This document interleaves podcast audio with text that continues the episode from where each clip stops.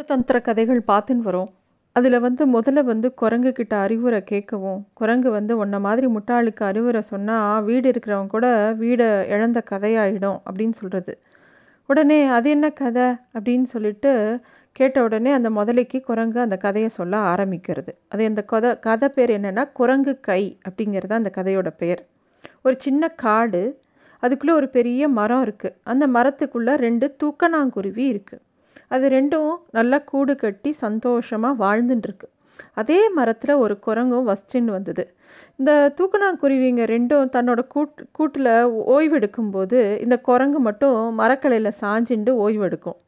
இதை பார்த்து அந்த ஆண் தூக்கணாங்குருவி ஒரு நாள் அந்த குரங்கை பார்த்து, ஏ குரங்கே, நீயும் எதுக்கு எப்போ பாரு இப்படி வெளியிலேயே இருக்க? நீயும் ஒரு கூடு கட்டிண்டு அதுலேயே சந்தோஷமாக வாழலாம்ல, உனக்குன்னு ஒரு வீடு இல்லையா அப்படின்னு கேட்குறது.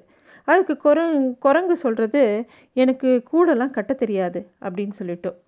அப்போ தூக்கணாங்குருவி சொல்கிறது, என் கைகளே இல்லாத நாங்களே கூடு கட்டும்போது ரெண்டு கையை வச்சுன்னு இருக்க, நல்லா கால் வச்சுட்டுருக்க, நீ ஏன் கூடு கட்ட பழகிக்க கூடாது அப்படின்னு அந்த ஆண் தூக்கணாங்குருவி கேட்குறது.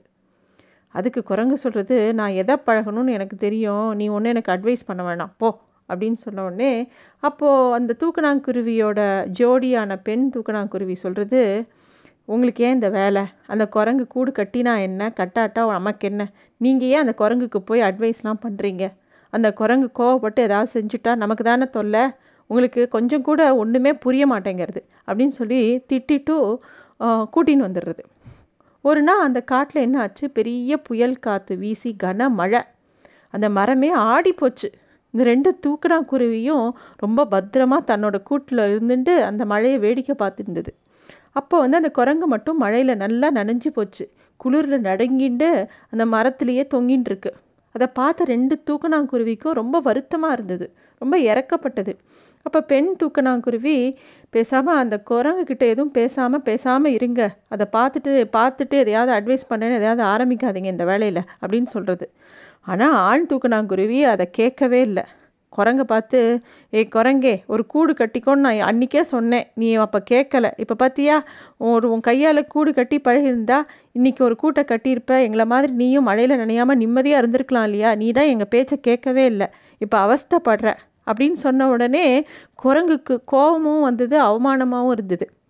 உடனே அது என்ன பண்ணிட்டு, இந்த சின்ன குருவி நமக்கு அட்வைஸ் பண்ணுறதா அப்படின்னு கோவப்பட்டுட்டு, எனக்கு கைகள் தான் இருக்குது, ஆனால் இதனால் கூடு கட்ட தெரியாது, ஆனால் கூட்டை பிரிக்க தெரியும் அப்படின்னு சொல்லிட்டு அந்த தூக்கணாங்குருவியோட கூட்டை பிரித்து போட்டிருத்தோம்.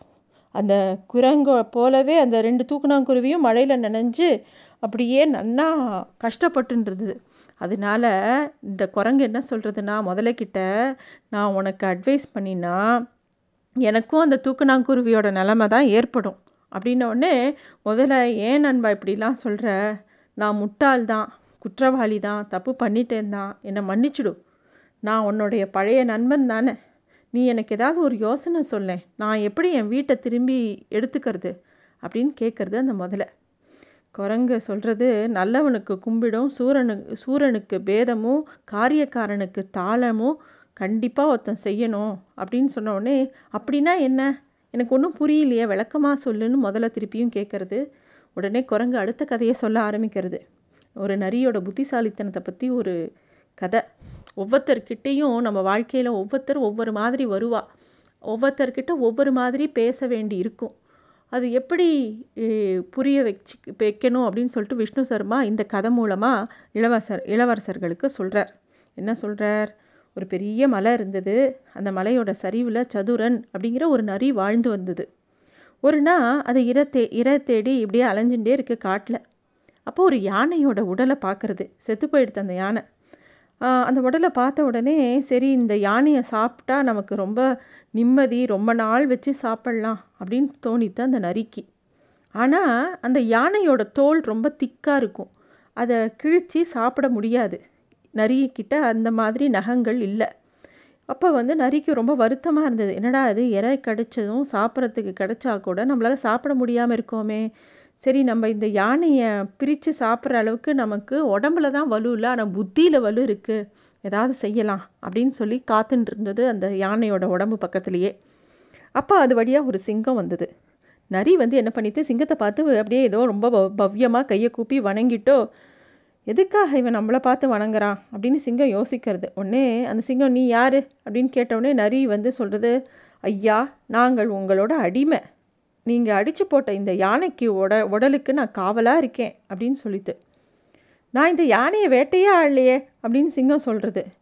இதை நீங்கள் தான் அடித்து தான் நான் நினச்சிட்டு அதுக்கு காவலாக இருக்கேன் அப்படின்னோடனே சிங்கம் சொல்லிட்டு, இதை வேறு யாராவது வேட்டையாடி இருப்பாங்க, இந்த யானை இல்லை அதுவே இறந்து போயிருக்கோம், எது எப்படியோ நான் இந்த யானையோட உடம்பெல்லாம் சாப்பிட மாட்டேன், நீ இதுக்கு காவலாக இருக்க வேண்டாம், உனக்கு வேணும்னா நீயே இந்த யானையோட உடலை சாப்பிட்டுக்கோ அப்படின்னு சொல்லிட்டு சிங்கம் அந்த இடத்த விட்டு நகர்ந்து போயிடுது.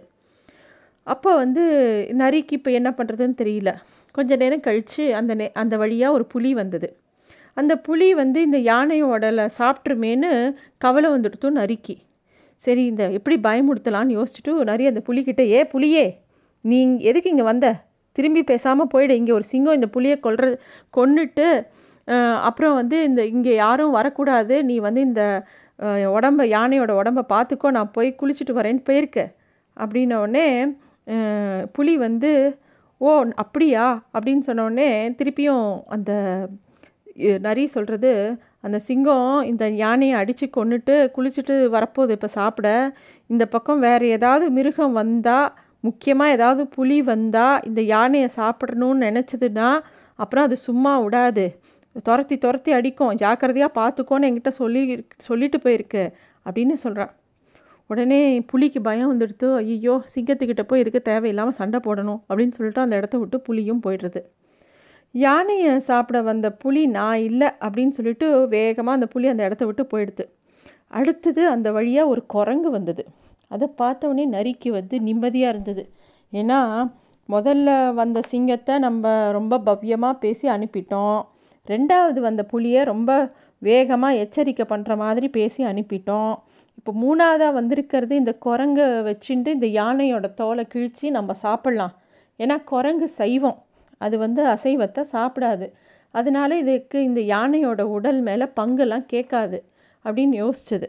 உடனே அந்த குரங்கை பார்த்து, நண்பா என்ன உனக்கு உன்னை இந்த பக்கம் பார்க்கவே முடியல, ரொம்ப நாளாக உன்னை பார்க்காம நான் எவ்வளோ ஏக்கமாக இருந்தேன் தெரியுமா, எனக்கு இந்த சிங்கம் ஒரு வேலையை கொடுத்துட்டு போயிருக்குப்பா, இந்த யானையோட உடம்பை நான் பாதுகாக்கணுமா, அது குளிக்க போயிருக்கு, அது திரும்பி வரத்துக்குள்ளே நான் இந்த யானையோட உடம்பை கொஞ்சமாவது சாப்பிட்டு பார்க்கணுன்னு நினைக்கிறேன், உனக்கு தான் திறமையான கைகள்லாம் இருக்கே, கூர்மையான நகங்கள்லாம் இருக்கே, கொஞ்சம் எனக்கு உதவி பண்ணேன், இந்த யானையோட தோலை கொஞ்சம் உரிச்சுக்கூட அப்படின்னு கேட்குறது.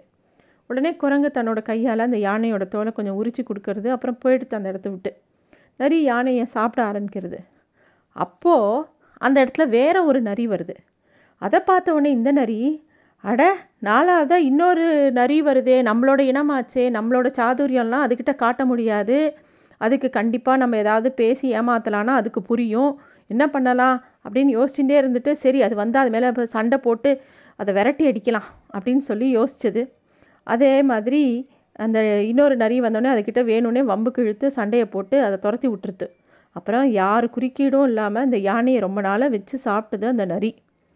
இப்போது இந்த கதையை முதலைக்கு குரங்கு சொல்கிறது, அதனால் நீ உன் வீட்டுக்குள்ளே புகுந்துருக்கிற அந்த பெரிய முதலையை வேணும்னே வம்புக்கு இழுத்து அதை சண்டை போட்டு அதை கொன்னுடும், அப்போ தான் உனக்கு உன் வீடு கிடைக்கும் அப்படின்ன உடனே ரொம்ப சந்தோஷம் முதலைக்கு, உன்ன மாதிரி நண்பன் கிடைக்க நான் எவ்வளோ அதிர்ஷ்டம் பண்ணியிருக்கணும் அப்படின்ன உடனே, ஆமாம் அதெல்லாம் உண்மைதான், எல்லா வசதிகள் இருந்தாலும் ஒரு மனுஷனுக்கு எல்லா பணங்காசு வசதிகள் எல்லாம் இருந்தாலும் நல்ல நண்பன் இல்லாட்டா அவனுக்கு ரொம்ப துன்பம்தான் ஏற்படும், வாழ்க்கையில் எல்லாருக்கும் ரொம்ப நல்ல நண்பர்கள் ரொம்ப முக்கியமாக தேவை, இல்லாட்டி சித்திராங்கதனை போல் ரொம்ப கஷ்டத்தை அனுபவிக்க வேண்டி வரும் அப்படின்னு சொல்கிறது முதலைக்கிட்ட குரங்கு.